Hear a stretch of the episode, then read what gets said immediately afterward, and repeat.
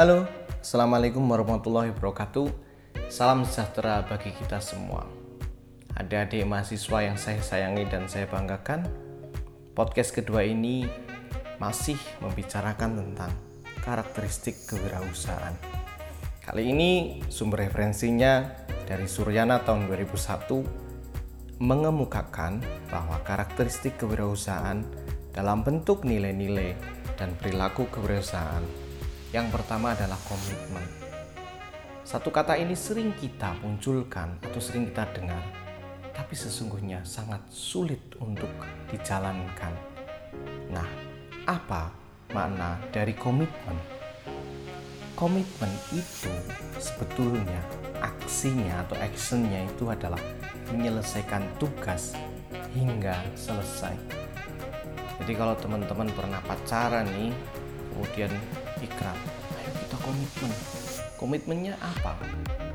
Menyelesaikan tugas hingga selesai. Tugas hingga selesainya apa? Berarti ke jenjang yang lebih serius yaitu sampai ke tataran pernikahan. Begitu. Komitmen ya. Jadi menyelesaikan tugas hingga selesai.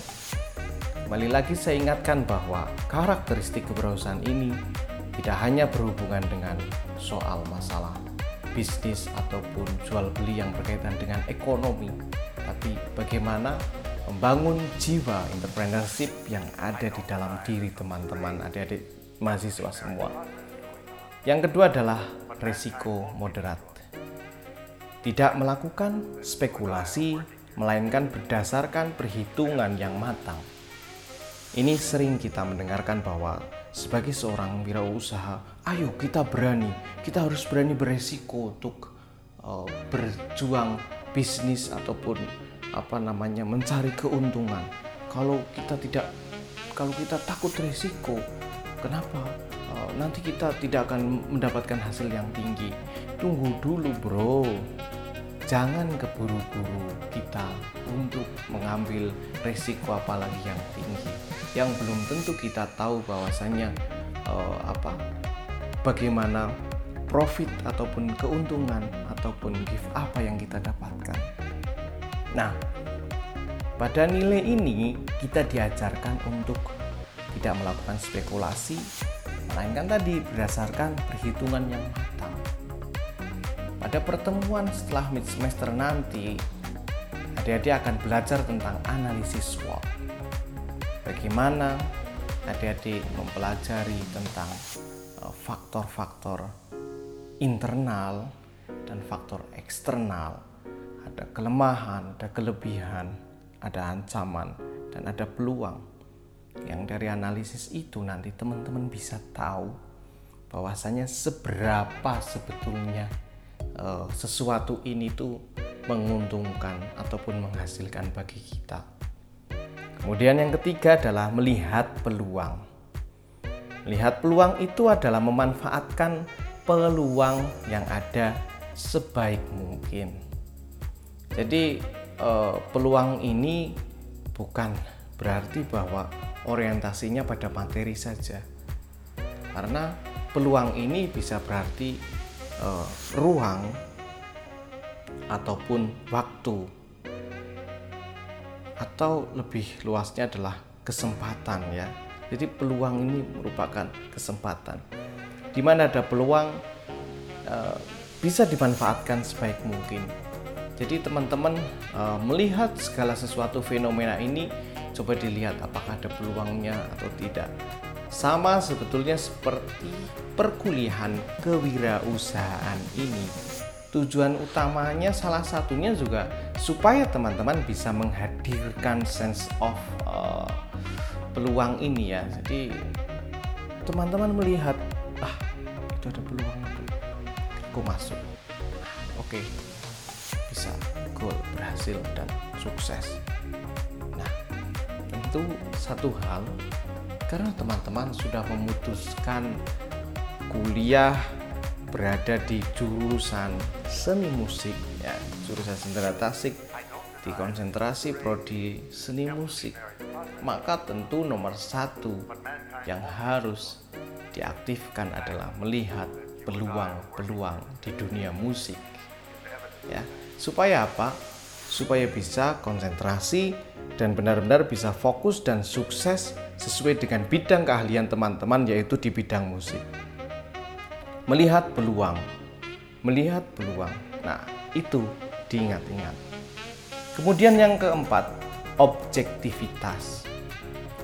Itu aksinya melakukan pengamatan secara nyata untuk memperoleh kejelasan. Di sini materi kewirausahaan teman-teman diajak untuk berpikir supaya bangkit jiwanya kemudian uh, menjadi apa namanya ada reaksi-reaksi yang muncul di dalam jiwa-jiwa teman-teman supaya nanti bisa aksi ataupun action ya. Jadi uh, objektivitas perlu teman-teman atau adik-adik semua bangkitkan. Karena apa karena tentu uh, pengamatan langsung ini penting. Jangan hanya mung cari ini cari ini atau katanya katanya ini ih katanya si A ini gini katanya si A ini gini. Harus turun langsung secara nyata supaya memperoleh kejelasan ya. Jadi bagaimana teman-teman bisa melihat eh, perkuliahan perkuliahan yang teman-teman ikuti itu memiliki peluang apa nanti ketika teman-teman lulus itu apakah tidak ada peluangnya? Ataukah uh, maaf uh, apa sedikit sekali fungsi dari kuliah ini tuh untuk apa nanti? Itu yang harus teman-teman miliki untuk bisa melihat. Ketika melihat kuliah harmoni teman-teman belajar harmoni dasar teman-teman tentu nanti akhirnya bisa lebih lanjut ke tataran aransemen dan tentu peluangnya menjadi arranger entah arranger musik maupun vokal. Itu. Dan kemudian lihat mata kuliah-mata kuliah yang lain teman-teman punya kekuatan jiwa entrepreneurship yang baik. Maka aksi yang tadi itu objektivitas ya bagaimana? Coba beraksilah secara action nyata supaya dapat kejelasan. Kalau teman-teman harmoninya lemah, tentu proyeksi ke depan menjadi seorang arranger akan jadi lemah. Iya tidak? Dan coba saja teman-teman kemudian meng uh, apa aransemen lagu vokal gitu. Kalau tidak matang ilmu harmoni dan ilmu aransemennya tentu pasti akan ngawur gitu kalau ngawur maka apa? Jelas kejelasannya jelas bahwa ya tidak tidak laku gitu. It's okay mungkin kalau di tataran maaf uh, tanda kutip uh, wilayah awam zona non musikal kalau saya katakan itu teman-teman mungkin bisa laku ya silakan gitu. Tapi secara jujur hati nurani teman-teman itu sebetulnya berontak. Saya sesungguhnya tidak mampu ini. Tapi kenapa? Saya berada di uh, apa? Berada di sini. Mengapa ketika dulu waktu kuliah saya tidak belajar harmoni secara baik gitu? Padahal jelas ada peluang ketika uh, apa namanya keluar. Ah saya sebetulnya bisa ini cari duit dengan mengaransemen lagu gitu. kemudian yang keempat adalah uh, maaf yang kelima adalah umpan balik tadi setelah objektivitas adalah umpan balik. Umpan balik itu e, perilaku menganalisis data kinerja waktu untuk memandu kegiatan. Ini penting karena berkaitan dengan analisis data kinerja waktu. Jadi untuk memandu kegiatan teman-teman supaya apa? Kebalikan lagi ke diri teman-teman. Goalnya apa ataupun apa yang sudah bisa tercapai uh, dari kinerja-kinerja yang lalu gitu supaya teman-teman paham. Dari semester 1 teman-teman sudah belajar apa? Dari semester 2 belajar apa? Semester 3 belajar apa? Semester 4 belajar apa? Kemudian umpan baliknya itu yaitu uh, adanya kesadaran dari diri teman-teman gitu. Kalau sudah sadar lemah di situ ya tentu bagaimana kelemahan itu bisa ditingkatkan, belajar, berusaha, tapi tidak ada yang instan. kalau sekarang teman-teman tiba-tiba ingin ah aku mau belajar obo gitu. Coba saja. Kalau teman-teman tidak memiliki apa uh, dasar yang kuat untuk untuk obo ini tentu akan sangat sulit belajar ya. Dan instrumen yang lainnya pun. Maka selanjutnya nilai berikutnya adalah optimisme. Jadi perilaku menunjukkan kepercayaan diri yang besar walaupun berada dalam situasi berat. Nah, ini tadi untuk uh, apa ya mengkanter ataupun lawan tadi uh, apa dari umpan balik yang mungkin teman-teman rasakan lemah atau adik-adik rasakan lemah, maka optimisme itu yang uh, membuat spirit itu. Sekarang aku sudah semester sekian, harusnya semester besok aku gini, harusnya aku sudah gini, harusnya sudah gini, gitu. Ya enggak, bukan terus pagi bangun siang santai kelelar kelelar ah, kuliah yang penting ikut kemudian sore jalan-jalan. Ah dan seterusnya yang ah, non produktif itu harus dikurangi. Teman-teman harus optimis ya. Karena apa? Karena nanti teman-teman akan menghadapi situasi yang berat. Di mana eh, teman-teman uh, semua ini betul-betul nol ataupun harus mencari income secara mandiri ya oke berikutnya adalah tentang uang. Kapan-kapan saya akan membuat podcast tentang uang. Kalau saya bercerita tentang uang akan sangat panjang sekali. Bahkan sampai hari ini pun saya merasakan banyak sekali orang ataupun orang-orang di sekeliling kita ya di negeri kita ini yang tidak paham uh, uang ini secara benar. Mereka hanya tahu bahwasanya uh, apa uang itu sebagai sesuatu uh, alat tukar ataupun tujuan akhir. Uh, kalau teman-teman ataupun apa orang-orang kerja gitu, kemudian tujuan akhirnya dapat uang dapat uang buat beli ini ya kalau gitu tidak paham bagaimana mengelola keuangan akhirnya sampai tua ya maaf dalam kondisi yang tidak siap gitu. Padahal apa uang itu? Jadi actionnya itu ya teman-teman melihat uang itu sebagai sumber daya bukan tujuan akhir. Jadi kalau sumber daya itu teman-teman berjuang berusaha untuk mendapatkan sumber daya itu maka sumber daya itu akan punya daya lagi yang pada akhirnya akan menghasilkan daya yang lain lagi kemudian menghasilkan daya-daya yang lain lagi dan nanti goalnya apa? Ya goalnya itu. Di tujuan akhirnya itu nanti apa?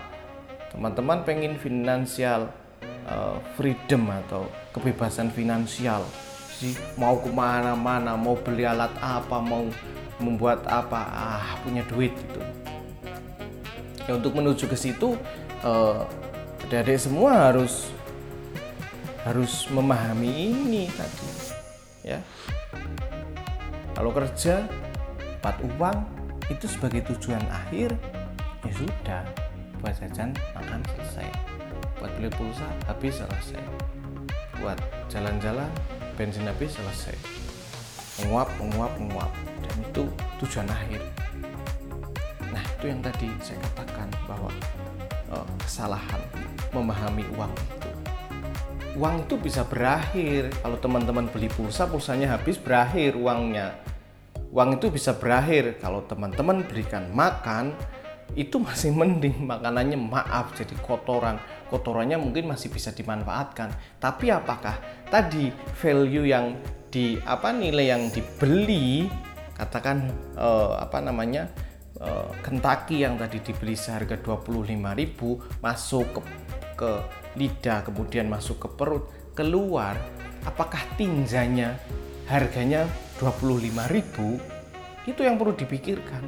Berarti itu sudah tujuan akhir. Teman-teman punya uang kemudian belikan pertalet atau pertama. Kemudian jalan-jalan sudah tenaganya itu dipakai ya menguap ya hilang udah. Apakah bisa dikembalikan lagi? Ya tidak bisa. Nah itu gol-golnya orang-orang yang hebat ataupun apa namanya uh, ya kehidupan yang uh, yang mengatur sisi kapital itu. Teman-teman punya duit kemudian dibelikan. Itu yang jelas tadi itu ya. Di pulsa pulsanya habis. Ya udah gitu udah menguap gitu. Maka itu sebagai tujuan akhir ya. Semoga itu mencerahkan ya. Jadi tentang uang itu baru sedikit ya. Nah kemudian nilai tentang manajemen proaktif. Proaktif itu perilaku mengelola berdasarkan perencanaan masa depan.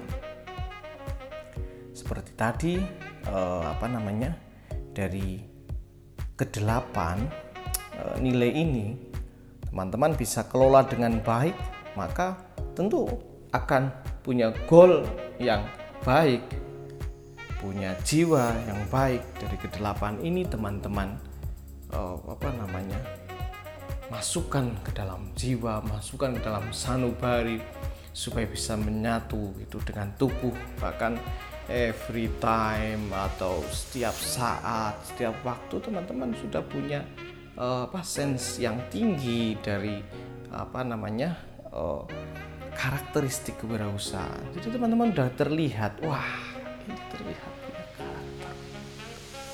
Ada istilah, wah itu orang berkarakter sekali. Dan apa? Itu yang harus teman-teman pelajari. Baik, itu uh, tadi karakteristik kewirausahaan yang disampaikan atau dikemukakan oleh Suryana tahun 2001. Uh, eh, begitu, terima kasih untuk podcast tentang karakteristik kewirausahaan. Sampai jumpa di podcast berikutnya. Salam sejahtera bagi kita semuanya. Assalamualaikum warahmatullahi wabarakatuh.